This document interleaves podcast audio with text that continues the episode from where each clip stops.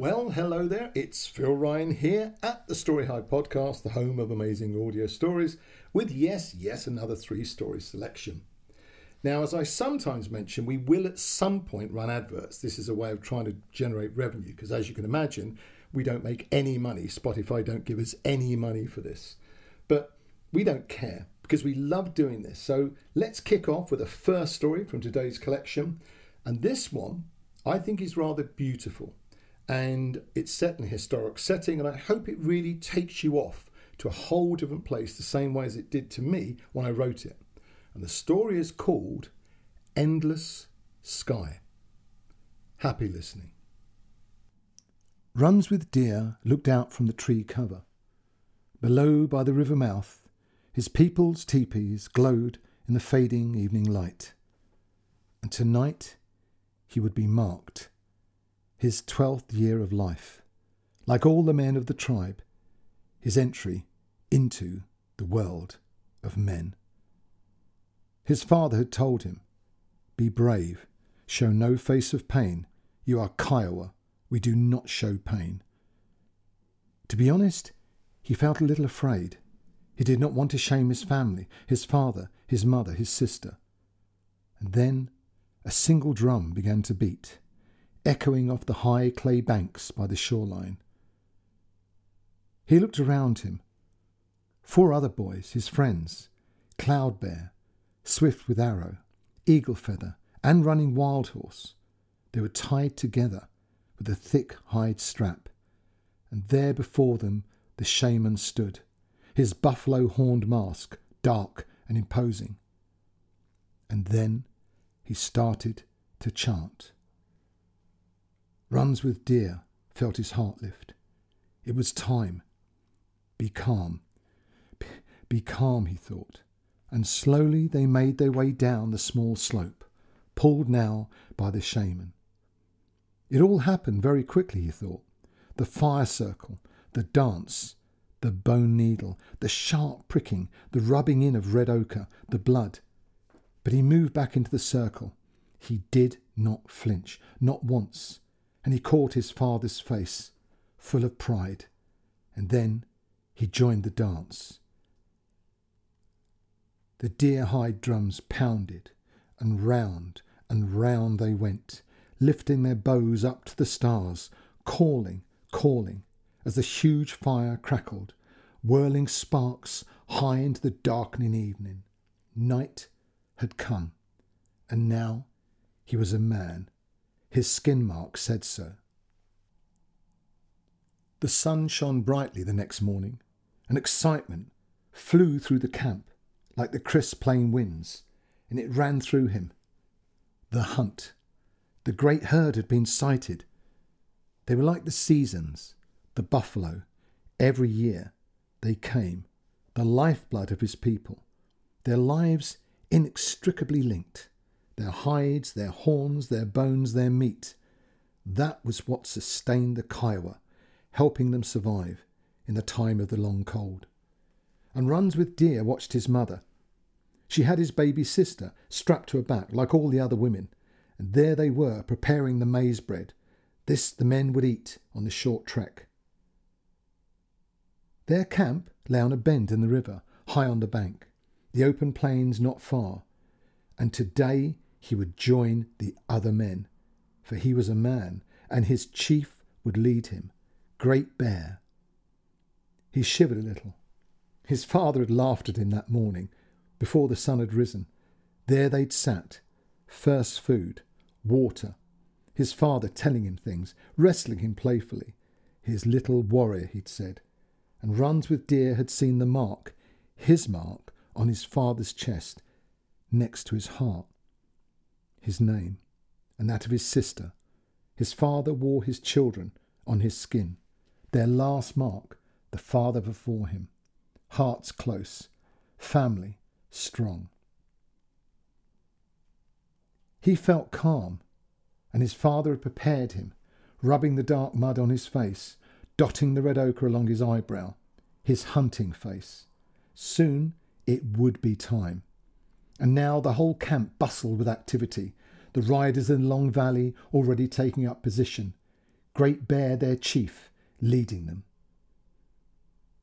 The forward scouts had gone ahead days ago, their smoke signs clearer day upon day, and runs with deer felt good. His friends did too, for this was their time, to show their worth, to show the tribe they were men, men of the Kiowa, to show their marks were true, hunters, providers, future fathers. And he touched the drying mud on his face, his father now covered, only his eyes bright, a perfect camouflage against the plains. Somewhere in the distance, a horn suddenly sounded, and then again, and the whole camp seemed to stop. It was the signal, and an urgent silence fell, the women now forming a line, and they started a low chanting, and it ran through him as he walked, when a lone voice started to sing, the appeal to Gitche Manitou, the man of the universe, the woman of the universe. May our arrows run strong, may our spears be true, may we not be harmed. Kiowa, Kiowa, Kiowa. It continued. He'd heard the word since he was very small, and now he followed the others. He was left towards the back, and he knew his place. It was the tradition.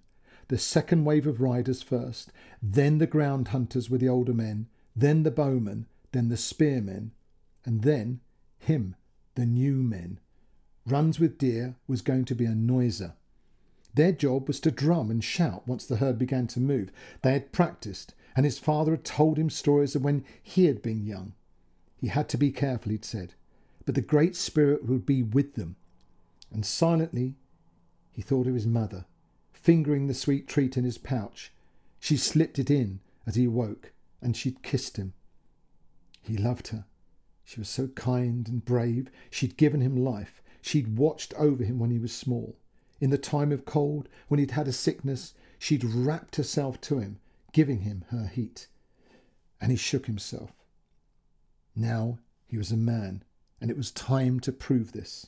And a smile crept across his face, but he still loved the sweet cake. In front of him, the hills seemed to rise and fall, and on they walked in silence, their feet whispering through the grass, the morning sun now rising quickly, birdsong filling the air, high above them, winged sky messengers whirling and turning, the cawing long and shrill. They knew the signs. Way ahead, Great Bear sat on his horse, his headdress trailing out behind him, their chief, their soul, their heart. And soon the signal rippled down the line. Everyone lay flat. The riders softly left, noiseless like shadows, and he felt the earth, still damp, morning mist water on its surface, drying quickly now in the ever-heating sun. Now they crawled. No sound. No noise. The grass barely whispering.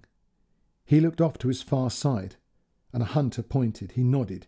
He made a hand sign, and the signs were passed. Hunter to hunter. Noiser to noiser. And soon a group of the new men had made their way down the long slope, the long grass now waving in a cool wind. Runs with Deer saw Swift with Arrow, his friend. He was smiling, and they nodded at each other. He breathed slowly, remembering his father's words. Be still. Be in the time. But he felt his heart beating faster. For then he saw them. On the horizon, shimmering at first, a brown river, dark and weaving. The buffalo. They had arrived. His father had their mark, too, on his spear arm, the sign of the double horn, curved, a hunter's mark. He'd seen it at all the hunters. It was a first kill sign. Important. This was not his time. That would come. And he glanced at his own arm, his first mark. It didn't hurt. The red circle was still bright, and he looked around him at the others, their faces, mud-covered like his, all sharp eyes focused. The brown river of buffalo slowly rolled forwards, the ground beneath them now starting to shake and tremble. Runs with deer breathed in. He was frightened, he knew it, and beside him an old hunter smiled, and he felt the man reach out and squeeze his arm tightly. And then he thought of his father's words. Be still. Be in the time. And he took another breath, longer, slower, just like father had shown him. He had to be strong now. Somewhere another horn sounded. Now, now, now.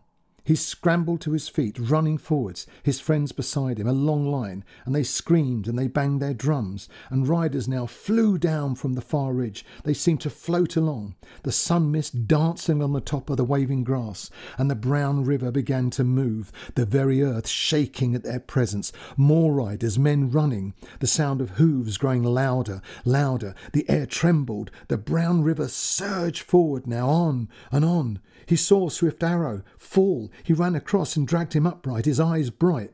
They touched foreheads briefly. They shouted. They jumped. And the brown river now seemed to run like an arrow, straight and true. Riders now moving beside them, arrows singing through the air. And the great beasts fell, their sound deafening, confusing, noisy, dust. The air trembled, and Runs with Deer felt his panic rising. Be still, be in the time, and he spoke the words under his breath, his heart now slowing. Piercingly a second horn sounded, higher, sharp, the signal clear, and they ran back up the ridge to the safety of the trees on its top line. He looked back, arrows still flying. More great ones fell, here and there, and he grinned to himself. They would eat well tonight. And he wondered where his father was. He felt so alive, the ground still shaking, until, in a brief moment, it stopped. The valley floor, now empty, the brown river passing along. A few stragglers left at the back, now moving off into the dust-filled distance, a cloud in their wake. Above him, a distant storm sky rumbled, hanging in the air, but slowly faded, until silence fell and the hunt was over. The chanting continued long into the night, the fires spark and red, sending huge flames. Stories were told, songs were sung. His father had made eight kills. Eight. Runs with Deer thought he might burst with pride. Eight. And he joined his father, helping with the cutting. It was the way. He'd had the blood put to his body. And then, a small mark, quick. A horn arrow head, sharp, pushed into him, down in the valley bottom. His left arm. He hadn't felt it at all. His heart had still been racing. The mark now raised on his skin. Two horns, small half circles and a line. His first hunt mark. They'd stood and sung the song of thanks. They told Gitche Manitou he was their provider, the Great Spirit. They'd thanked the great beasts for their lives, for the people's food and hope. The hope of the Kiowa, their blood, the Kiowa.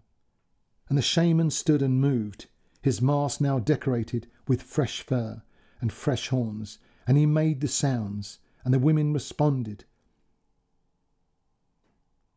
Runs with Deer thought of his grandfather. He missed the old man. He joined the Great Spirit six seasons past, a great warrior, his skin covered in marks, a life long and rich, his journey written on his body, for all to see. Hunter, father, provider, a true man of the Kiowa. One day Runs with Deer would bear his mark too, and that of his father, when it was time, for it was the way. Beside him, a huge gout of sparks whirled up into the night sky, and Runs with Deer smiled. High up in the stars, a new hunt would begin. The stories all said so, on such a perfect night as this. The men of the Kiowa riding moon stallions, arrows of silver light, spears of sunbeams. his grandfather with them, and he trembled briefly. He hoped his life would be long. Then his father came and sat beside him, his face now bright and happy. Runs with deer touched his mark on his father's skin, just below his heart, and his father pressed his forehead tightly to his son's. My blood, my heart, my life, he said, my son. Do you know, that's one of my favourite stories I ever wrote. I'm not just saying that, it really, really is, because, I don't know, it just came from nowhere one evening when I was writing. And that, to me, is why I love to write, because it just, I don't know, it fills you with ideas and stuff and inspires you. Now, the second story, well, I didn't have to think too much about this one, because it's a true story, and it's from our True Stories collection, and these are things that have happened to me or people have told me. And today's story in that selection is called Stacey's Story. And just a quick note, sometimes people can be absolutely amazing, and I mean truly amazing. To cut a very, very long story short, in nineteen eighty-nine, I met a guy called John Bird, now Lord Bird, and I helped him start the Big Issue magazine. It was just him and me in a tiny office in Richmond in London, and we came up with the name for the thing in my lounge. And the idea was very simple. It originally coming from an American-based model. We were going to create and print a publication that would then be sold on the streets of London by homeless people. They would keep half the initial sale price and give us the other half to create and print the actual magazine. But the magazine was entirely profitless. No big directors on salaries or shareholders. Lean and efficient, that was our watchword. We were funded by The Body Shop, then run by its original founders and owners, the incredibly wonderful and generous Anita and Gordon Roddick. Anita, sadly, no longer with us. And after it was initially just the two of us, we soon gathered a small team, and the Big Issue magazine to help the homeless launched onto the streets of London, thanks to the P R might of The Body Shop, on September the eleventh, nineteen ninety-one, in the full glare of the British media.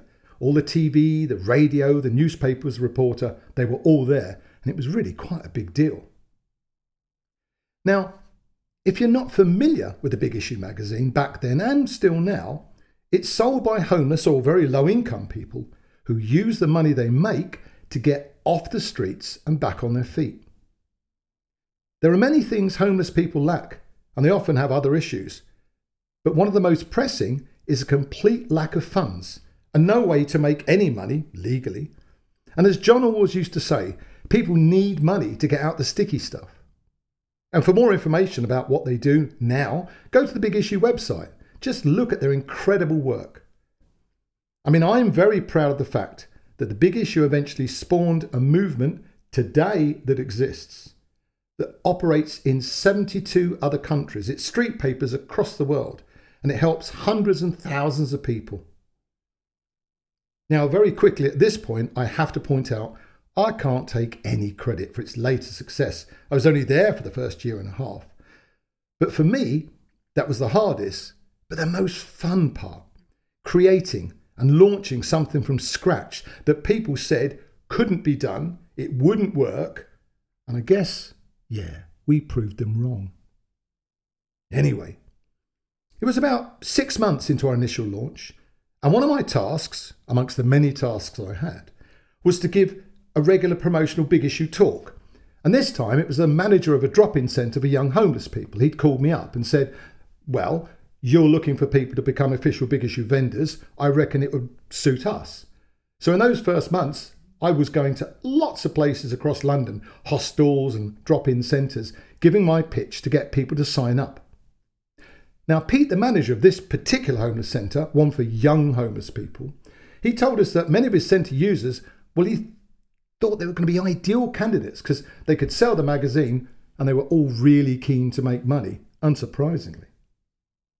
And so it was, I set off with Alex Cook, another early Vital team member, number three in fact, from our little office, and we made our way across London to the homeless youth centre, which lay then behind Saint Martin's in the Fields church.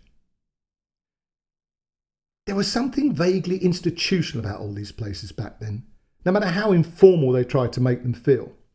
In fact, the place looked and felt like a very large, scruffy school common room crossed with a prison wing.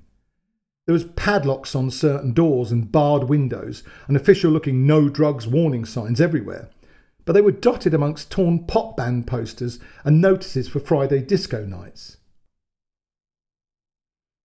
It was in fact a sadly chilling but doomed attempt for officialdom to show a slightly human, welcoming face.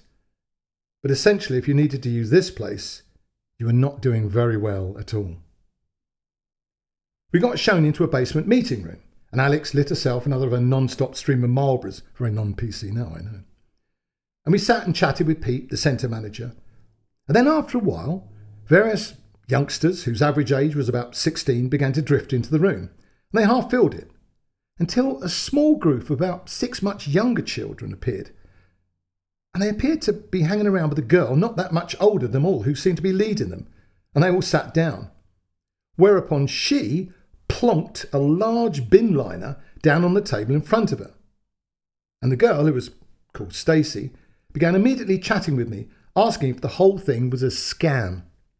And taking no offence, I began to explain to her exactly what it was all about, why we were there, and what the big issue did.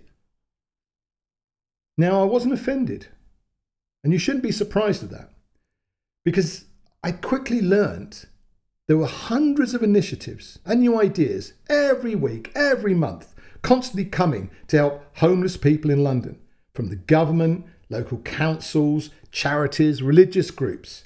It always seemed some new, marvellous help plan was being unfolded. But then, half of these new ideas, or most of them, never seemed to last long. They just ended, vanishing, and they left the poor unfortunate folks involved back exactly in the same terrible place they'd originally been, high and dry again, and still broke, and still homeless. Their faith and trust in humanity, however, now just a little bit more battered and bruised. Despite my friendly explanation to her, the rest of the room seemed tense. But my answer to Stacey had seemed to satisfy her, at least, and now Pete called the meeting to an official opening. And he introduced me and Alex as coming from a new magazine called The Big Issue that was designed to directly help homeless people. And I began to speak, explaining if they sold the magazine, they could immediately keep half the money they made, and then they'd have an income they could control. The basic principle and original simple premise was that by selling a magazine, you could create an income and potentially save for a deposit or initial rent to get a room or a flat. And then, of course, they could continue. They could support themselves selling the magazine till they got a job or went to college, but more importantly, until they started the life they wanted. Now, there was a simple code of conduct which I had written, and it included no drinking or taking drugs while selling the magazine. And of course, generally just being polite to people once they're on their designated sales pitches. And these were generally found outside big stations and shops. And of course, that guaranteed a good footfall of buyers. Many of them were outside body shop outlets, I must point out. And even though we just launched, there was a pretty good pitch system in place. And we thought, yeah, people could actually make some good money. And so I went with my presentation, still a bit unsure as to how it was going down. Just then, some tea arrived on a tray, and then Stacey stood up and opened the bin liner she brought with her, and she explained that her and her little group had just pulled it out of the skip behind a nearby Dunkin' Donuts store. It was a regular food source, she unsmilingly explained. Apparently, before they closed, the donut store staff would regularly throw all the stuff that they couldn't sell, because it would be stale by the next day, into the skip. And of course, Stacey and her charges would go and retrieve it. And now she smiled at me and held the bag out, and I stared into it at a huge congealed pile of stuck-together donuts, a great stodgy-looking mass gluily held together by multicoloured layers of smashed and mingling sugar and savoury coatings. Well, as you can imagine, to me it looked pretty disgusting, but I realised the whole room was looking at me. So I carried on my talk, and I looked for the least crushed one, and I tugged it out and I bit into it and sipped my tea in one movement, continuing my explanation about who we were, and what the big issue was all about. And Alex, smart as ever, caught my eye, and she calmly followed my lead, nonchalantly grabbing a donut and munching it. And then she began handing out some small leaflets we'd had about the big issue. The donuts changed everything. It was as if we'd passed some kind of test, because suddenly the room seemed to relax, and the bag was being passed around with everybody helping themselves. And then the talk really got underway, finally concluding with a lot of interested youngsters saying, yeah, they'd like to sell the magazine, including Stacey and her little group. To sign up to sell the big issue, we asked people to go to our distribution office, which was a rather grand title for a little room we were borrowing from the West London Mission near Baker Street. And once they got there, people could sign up as a big issue magazine seller. They got their magazines to sell and got an official big issue vendor I D photo, and that way we could number it and show people we were a proper organised organisation. Because it was really vital. That little office, we actually gave out the magazines to the new vendors, and very importantly, had a direct link and daily contact with lots and lots of London's homeless folk. Now, you have to understand something, because in order to succeed financially, we actually needed to sell around thirty thousand magazines a month, which for a brand new publication was a pretty tall order. And I always remember in those earlier days, John and I walking around the centre of London, talking to vendors, trying to figure out how we could sell as many magazines as we could. Looking back, I kind of think in a strange way we were both giving each other hope this crazy thing we were doing could actually work. Both of us all way too aware of the crushing disappointment and damage we could potentially do to these unfortunate souls if we failed. And to us, failure just wasn't an option. Now, it's an often said truism that many people always seem to want to tell you their entire life stories after you've only just met them a few minutes earlier. It certainly happens to me on aeroplanes all the time. But as I quickly found out, many of the people that sold the big issue, well, to them it was a really important thing. They wanted you to know how they'd fallen so far in life. And rarely a week went by without me hearing some story of tragedy and bad luck and ill health and failed business and broken families and a myriad of other life disasters. And some stories were just sadly all too true, and some were just fantasy. But whatever they were, they certainly put my own comfortable life in perspective. And in a way, in my life then, it was a count your blessings moment, something I don't think to this day I will ever forget. Anyway, a few days passed and I had to visit the distribution office near Baker Street and meet up with John's brother Peter, who ran the distribution centre. And he had with him that day a new team member, Lucy Russell, and she'd now arrived to help. And just like everyone else, she just got thrown in at the deep end. Luckily, she was a very trained, smart social worker before, but there really was never time to train and develop anybody.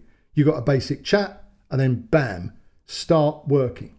You see, we were in a hurry all the time. If you joined us, you just got stuck in. That was just the nature of the project and how we worked. Now, interestingly, there was a kind of underground information network running amongst many homeless people, where the best begging places were, who to watch out for, where the police were, good sleeping places and squats, the best free food run places, and where you could get free clothes and stuff. And many of the big issue vendors I met had already tapped into this system.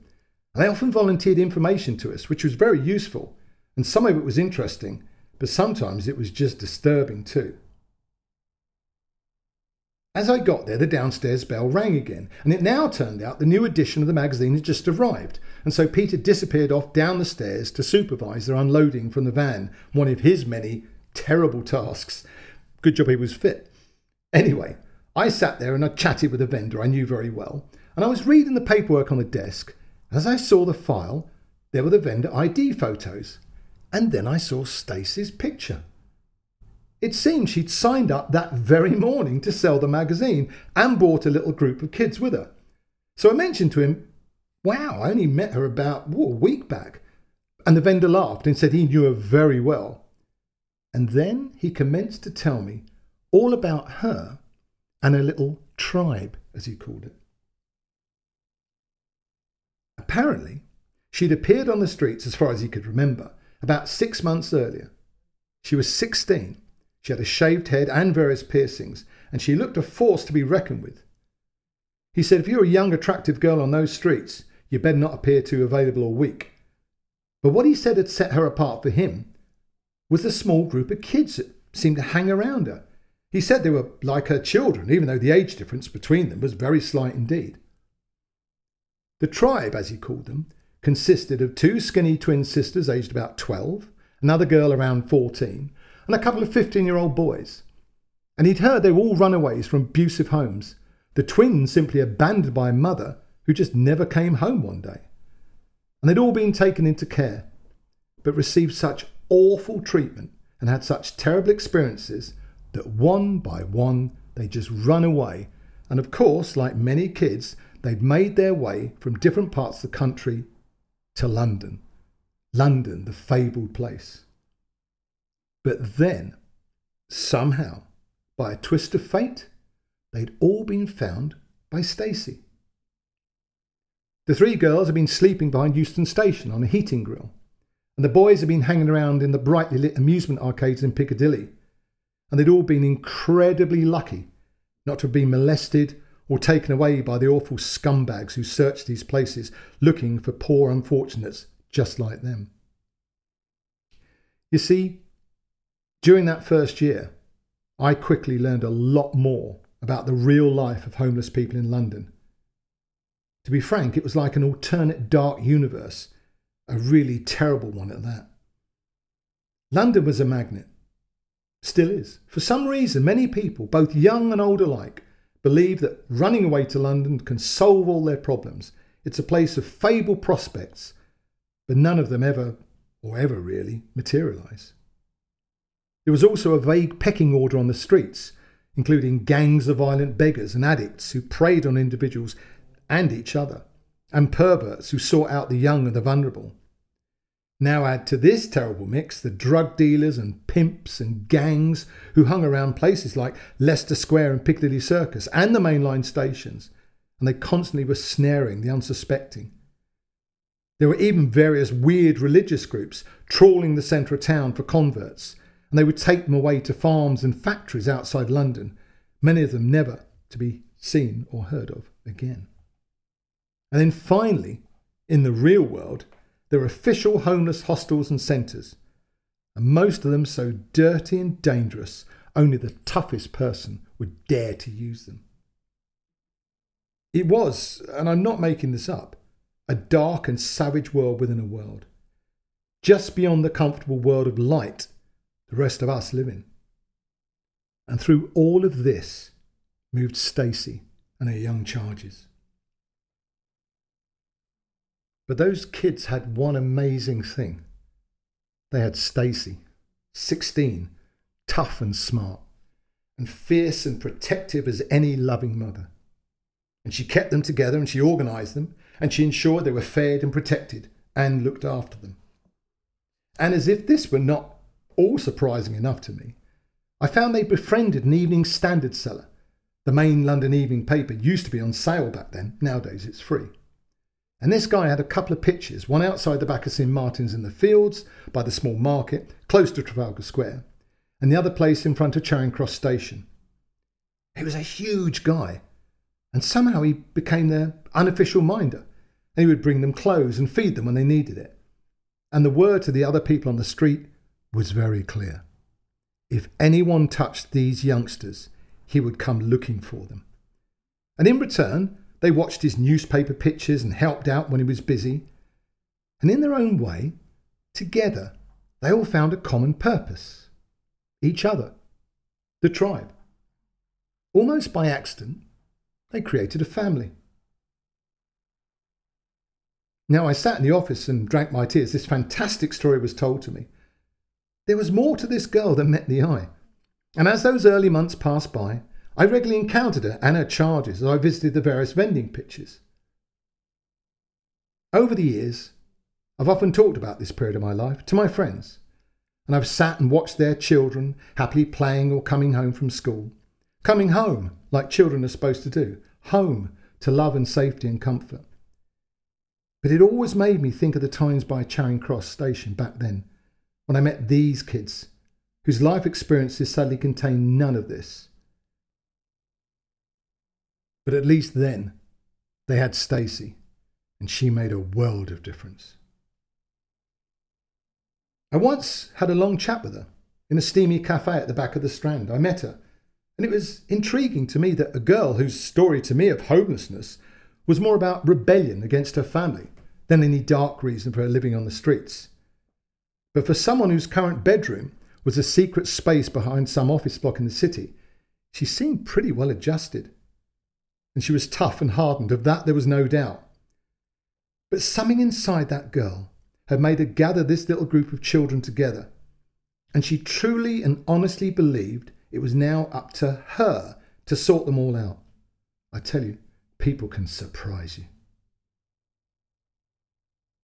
Now, I was incredibly busy back then, creating running elements of the paper, but still I found the odd moment to pick up on the various goings-on amongst the vendors.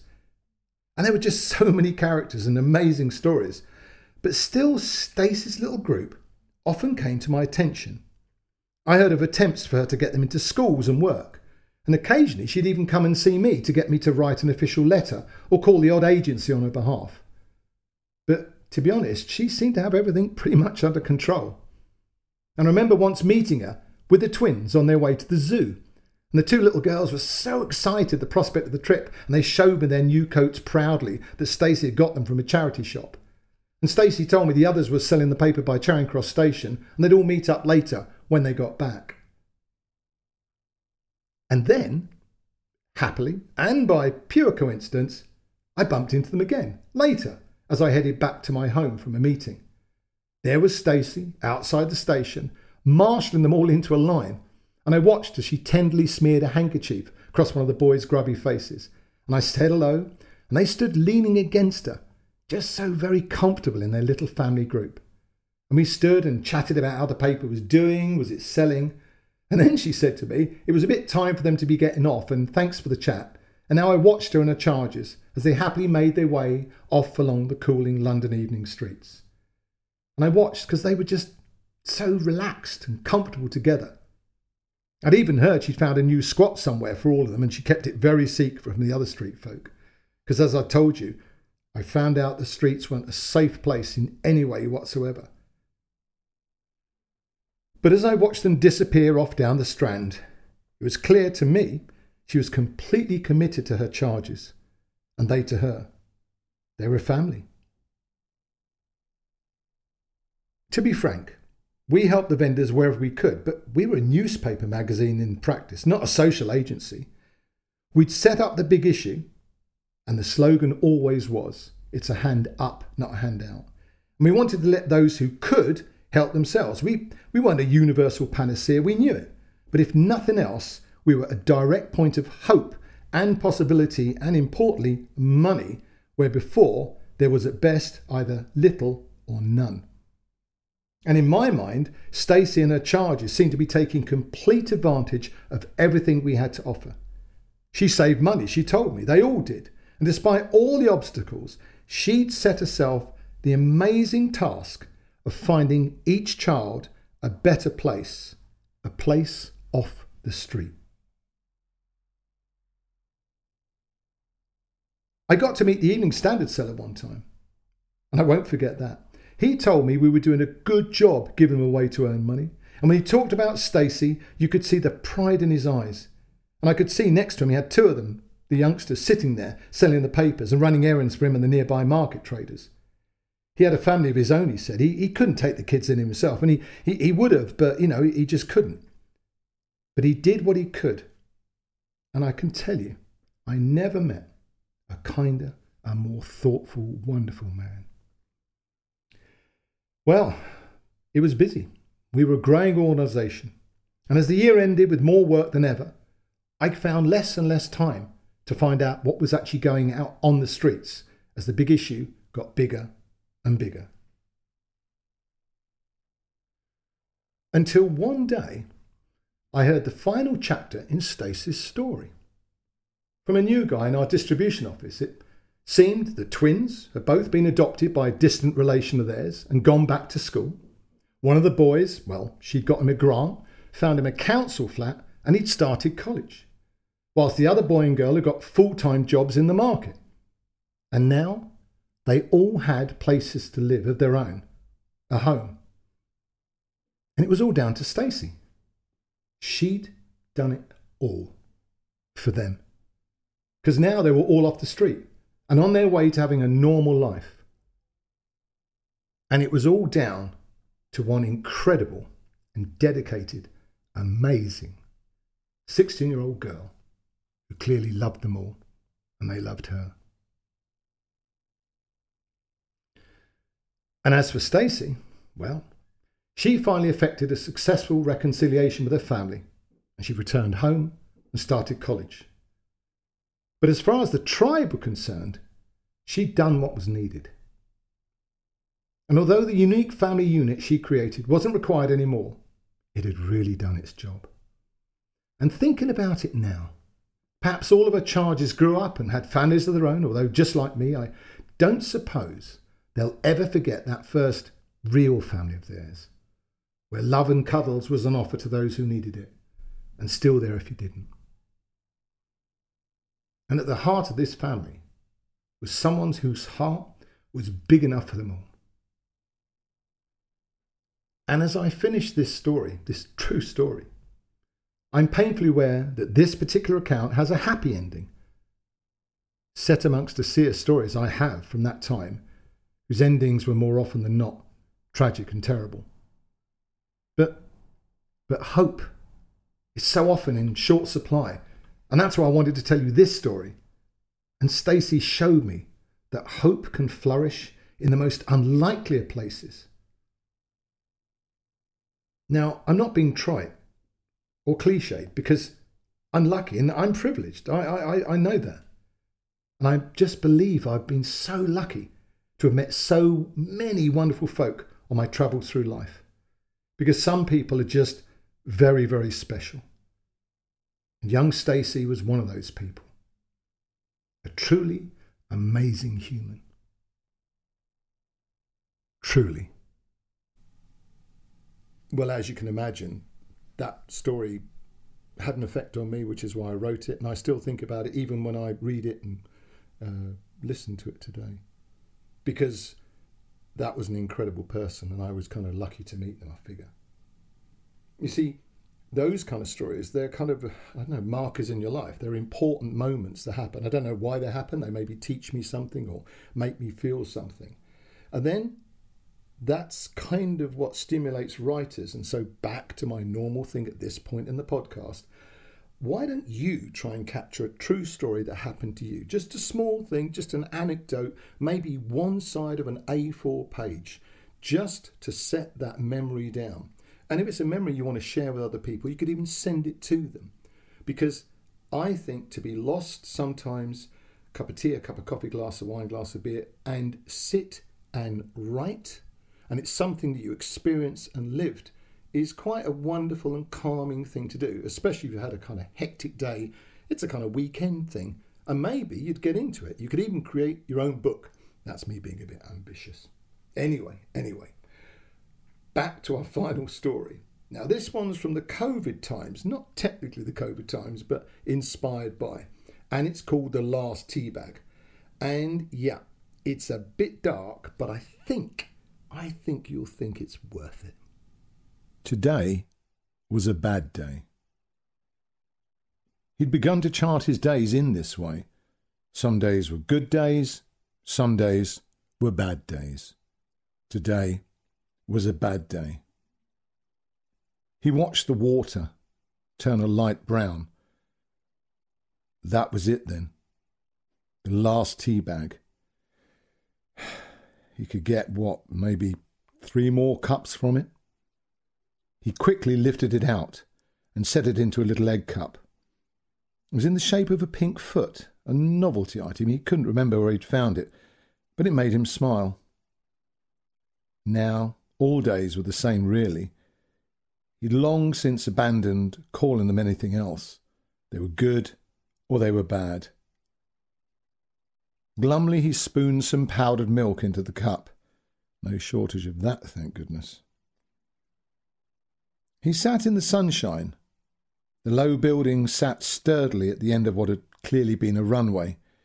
It had been a kind of storage shed light tower, and it suited him just fine. A few thousand yards away, the crosses on the long, low line of graves cast a shadow. He'd placed them there, in those first months, afterwards. His big stroke of luck. All things considered, he had been lucky, after a fashion.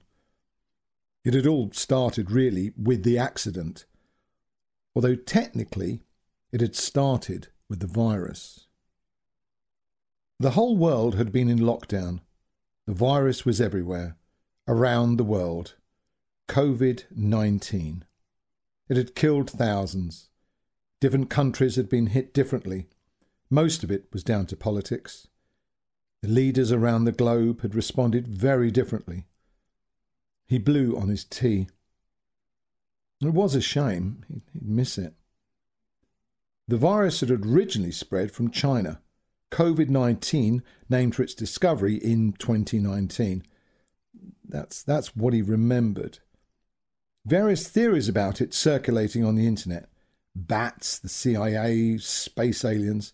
He laughed a dry chuckle. No more internet now.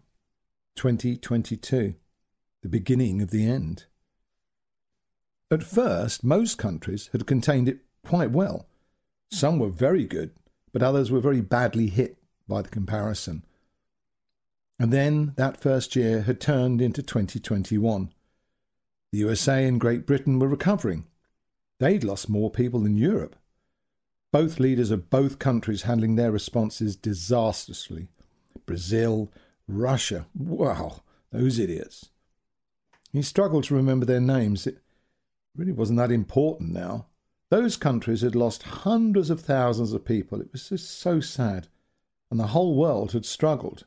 Economies close to collapsing. But somehow, things had begun to get better. There were some mutations that had caused some concerns, but then the vaccines had been invented. The death rates fell. In Britain, the last lockdown had ended in June. There had been the huge job losses, then the economic recovery programmes, the building projects, the much-talked-about New Deal. People lived differently. Sure, there were face masks and gloves, walking, riding bicycles. Car use had really dropped away again. And then, for a time, it had been quite nice. Eventually, the politicians went back to their outrageous lying, and things looked like they might be okay, and the buzzword was now the new normal. His mind went back to the accident. The lockdown rules had just changed. Travel was now allowed, and he'd only come to Norfolk to see his mother. She was completely gaga at that point, in a nursing home. She didn't even recognise him. But he'd been finally allowed to visit at that point. The virus by now had been downgraded to level one or something. It had been July, July twenty twenty-one, he thought. The name didn't matter anymore. And earlier in the virus crisis, the care homes in England had been effectively death camps, the politicians lying every step of the way. Ah, that particularly scummy one of them, the advisor chap. Uh, oh, Cummings, yeah. He was the genius behind the herd immunity plan. Let's kill loads of plebs and then we'll all develop immunity. Soulless bastard. No matter. Nothing really mattered anymore. He remembered the nursing home had been very nice, and they'd called him saying he should come, just as a precaution. His mother wasn't well, and it wasn't COVID nineteen. She was just old, and her organs were failing. Now she was nearing the end. And the care staff were lovely, really decent people, kind too. He'd had to wear a mask and gloves, of course, just in case. But he could see his mother had been well cared for. He could see that. The staff had been so attentive. They were wonderful. But when he'd arrived, she hadn't owned her eyes. It was a blessing, really. The home had taken care of the arrangements. He transferred the payment, and he hadn't felt too bad. To be honest, she'd been a lousy mother, not a very pleasant person either. Still, it was his responsibility, him, single child, her, his only family. The service had been on a Thursday, and five people came, three staff from the care home, him and the undertaker. And he'd had one more day left at the hotel. He didn't fancy going back to London too quickly. What had possessed him? He laughed to himself.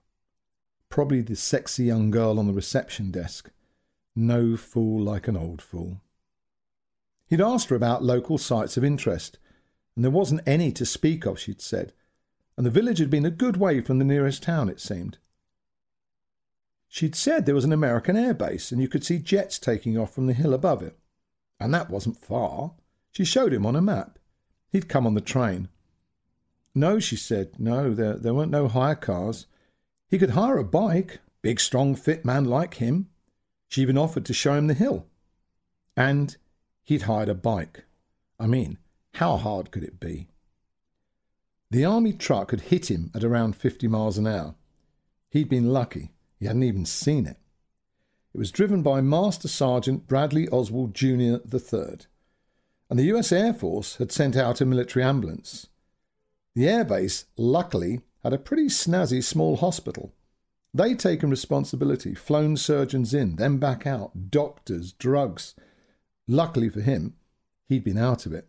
Induced coma, apparently. That's what the notes he'd found had said. The rest he'd got from old newspapers, recordings, printed emails. covid nineteen slowly disappearing. Then came the mutation. He later watched that first U K press conference. That fat idiot, the Prime Minister, uh, Boris Johnson, waffling on. Then the little slimy one, the chap who was laughingly called the Health Secretary, Hancock, lying away as usual. That was all done now. He shook his head. People weren't that stupid. covid forty. That was the new strain. Of course they tried to cover it up, but like everything politicians did, it got leaked. That professor guy, what was his name, Jeffries, Henderson, whatever it was. covid forty, named for the fact it attacked forty organs simultaneously.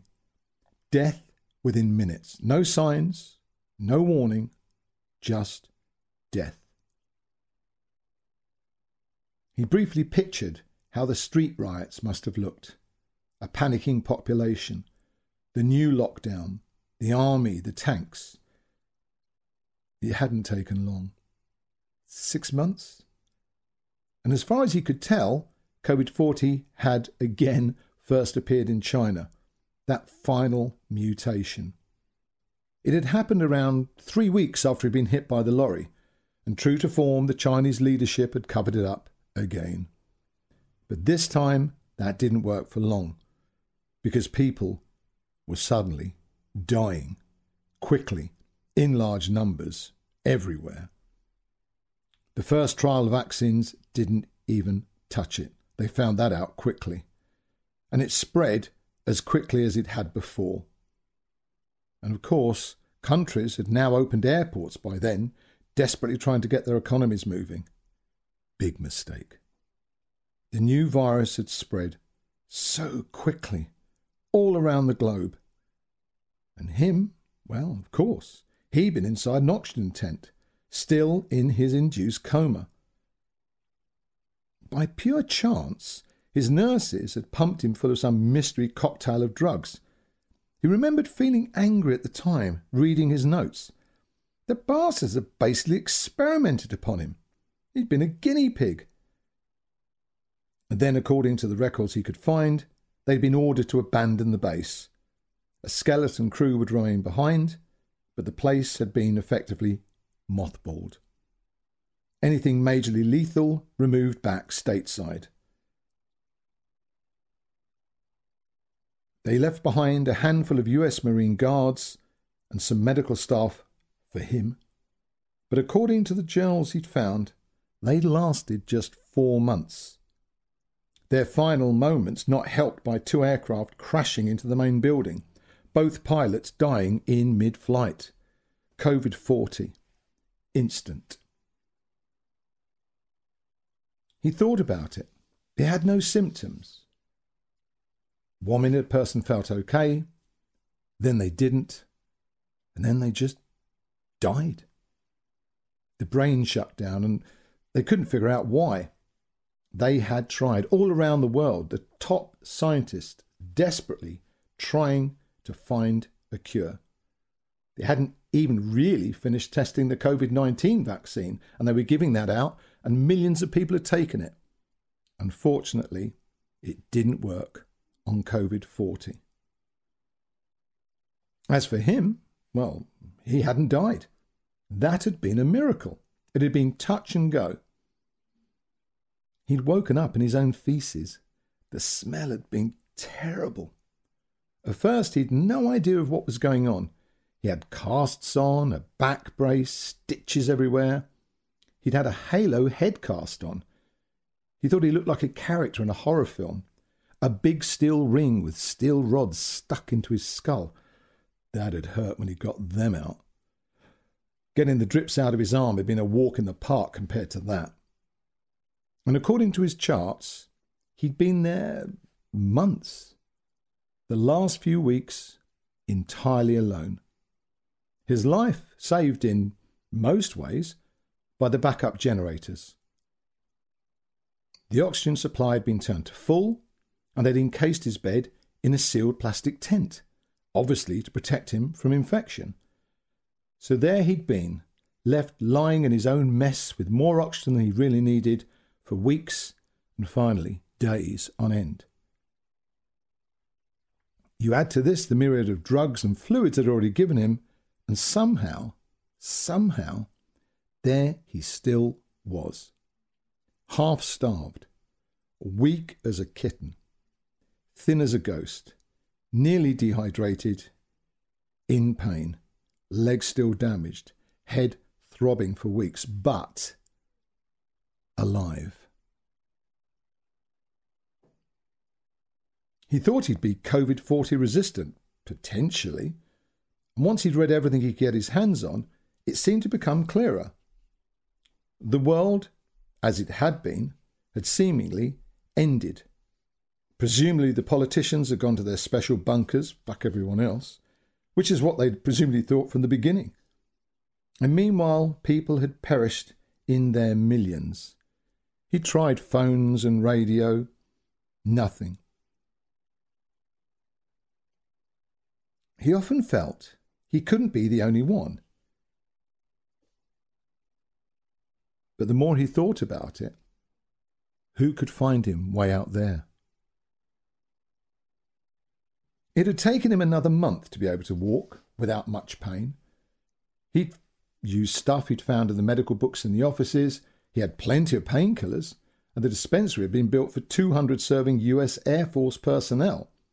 The base had been a test centre for new military spy aircraft, very specialist, all under the radar, very hush-hush. No one knew, apart from seemingly the locals, and they couldn't care less. They just liked the money the base personnel spent in the local shops and pubs. When he'd first got out of bed, he'd seen the dead guy. He was face down in a nearby office. He had on a hazmat suit. Captain Morton, if the plaque on the door was a guide. The man had evidently been his doctor, right until the end. He'd shut the door. There was another hazmat suit hanging up in the small corridor to his room, and so he'd put that on. And it was only later that day he'd taken the rods out of his skull. Usefully, there were loads of notes and manuals. They weren't drilled in that far. He'd sat on the floor, surrounded by towels. It had been surreal.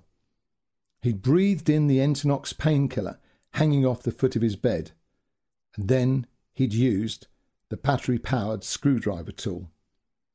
It had been agony. He'd bled, not as much as he thought, but he'd sprayed a gel called Quick Clot onto it. It said so in the doctor's guidance notes. It stopped the bleeding very quickly. Of course, he'd fainted. Twice, three times. Blacking out, coming to, starting again, blacking out, coming to. But finally, he'd got them all out. And then he'd bandaged himself up, taken antibiotics. He grinned at the memory. He remembered being covered in blood. But he was alive, somehow. Just off his hospital room was a bathroom, and he remembered the first time he'd used the small shower. He'd been weak, barely able to stand, leaning heavily against the wall. And once he'd figured out where he was, it had taken a lot of effort. He'd managed to wash the blood and the muck off himself, the smell of the industrial hospital shower gel just partially hiding the stench. It was terrible. He remembered it had taken him three hours in total, and it had hurt a lot. Much of it like some kind of bad dream. But finally, he'd slept. There on the floor, on a pile of spare bedsheets and towels. And he reckoned a day had passed. And then he'd woken up. It was a miracle. The next few days after that had been vague. He'd finally read the newspapers and reports in the doctor's office. He'd found some food. Of course, he wore the hazmat suit. And then he found an electric wheelchair. Very handy. That had been a good day. And considering how weak he'd felt, he could at least get around. He remembered finding it. And then he'd started to slowly piece everything together. And the weeks had passed and turned to months, and he'd begun to heal, slowly. His accident had been quite severe, but the doctors had done a very good job. His legs were never going to be that good again, he knew. But they'd given him some pretty advanced surgery. He found his x-rays, and considering everything, he could function pretty well. The pain faded with each passing month. Of course, the drugs helped a lot, and happily there was no shortage of them.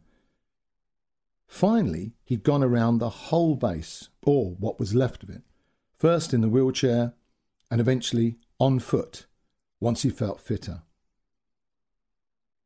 He felt happy after a fashion. He certainly wasn't going to starve. He had tons of provisions, literally tons. And then eventually he'd driven into the nearby village. There were no people, just corpses, many still in the street, with evidence of birds and rats. That's when he'd begun collecting the other supplies, British food, tins, tea, non-frozen stuff, going through people's houses and kitchen cupboards. He'd felt bad at first, but realised it was just survival. The airbase itself was very well stocked, and some of its stores had gone up in the plane crash fires. However, a considerable amount of food and goods still remained. Way more than enough, he felt. Years' worth. He'd also acquired a considerable defence arsenal. He didn't know why. It just made him feel more relaxed, to feel he could defend himself. From who? He didn't know.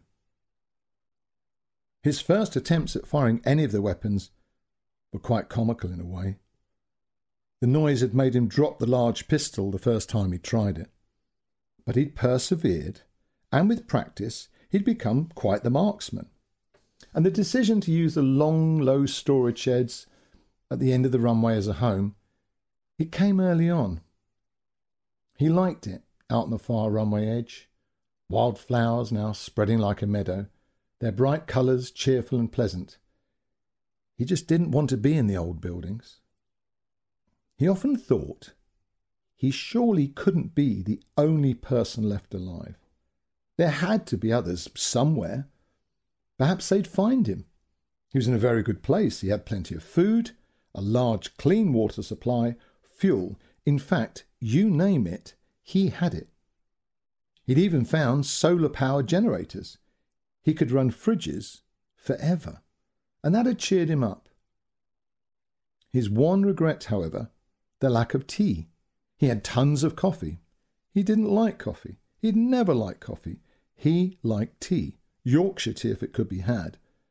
But for some strange reason, the U S Air Force liked fruit teas. He didn't like fruit teas. Most of his tea supplies he'd garnered from the few houses and pubs in the nearby village when he'd gone through searching for what he could find. His view from the storage shed took in the whole of the base. The hospital wing he'd been in had survived the air crashes unscathed, and despite its proximity to the main building, it was in good condition. It had an abundance of body bags, unsurprising for a military base, and he'd used these throughout the village. It had been very difficult for him. He didn't know why, but he felt it just wasn't right, leaving those poor people laying around. So he cleared the streets, the houses. Of course, he wore his hazmat suit. He never found the young hotel receptionist. He was, he was glad for that. By the time he'd finished, there'd been one hundred twenty bodies.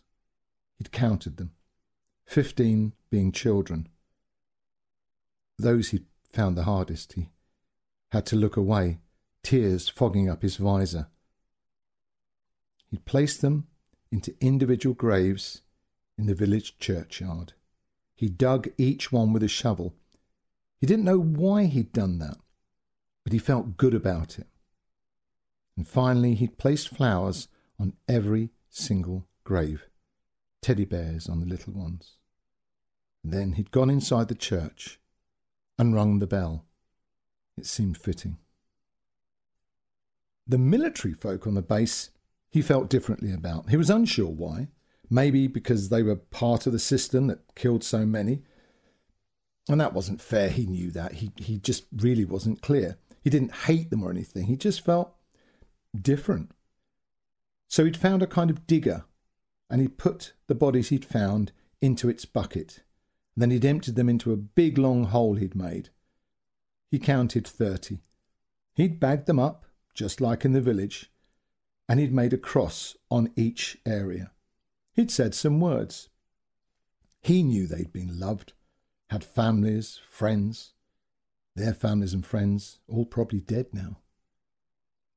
He'd dug a single grave for Captain Morton, and he'd put the name plaque from his office on it, gluing it to the cross he'd made. He owed the guy that much, he felt. He'd saved his life. And he put the picture of the man's wife and children in his hand. Everyone on the base was dead. Everyone in the village was dead. He didn't like to think about it, but it was looking to be a dead world. He sipped his tea.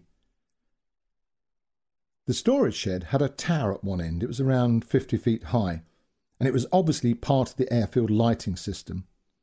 And at its top, two huge slender steel scaffold-like towers rose, originally covered in lights, and it had a hand-winch-operated lift platform. And after around six months, he'd taken to going up it, scanning the area for signs of life. He'd found some very powerful military binoculars, but the more he looked, nothing. He saw nothing. And all the radio equipment simply yielded silence. In the village, someone had drawn a crude painting on a wall. It was of the British Prime Minister Johnson and the idiot Hancock grinning, their faces and hands covered in blood. He'd once seen a poster of it on the internet and some graffiti. They'd both be in some secret bunker somewhere, he figured. He'd seen stuff about it on television. Nuclear bomb-proof, airtight, sealed. They were welcome. They could sit and plan. Plan on what? Everyone was dead. They were effectively powerless. There was no one left to lie to or manipulate. Grimly, he thought about them. They were just surviving, underground, like cockroaches. Very fitting, he thought. Parasites, living in the gloom. Inside, he hoped that there must be other people out there. People like him, COVID forty resistant. He didn't know what to do. He couldn't go anywhere. He needed to stay close to the base. He had his binoculars. He tried radios, but nothing. Some days, paranoia overtook him. He would put a bullet magazine into the machine gun, check his pistol was ready. What if others came for his supplies? But he realised it was a fantasy. In different days, he'd imagined nice people. Maybe a woman, maybe some children, anybody. And at night his head would ache from the thought. So there he sat, in the sunshine, the warm wind blowing across his face, and he looked out across the long waving grass. Today was a bad day. It was the last tea bag.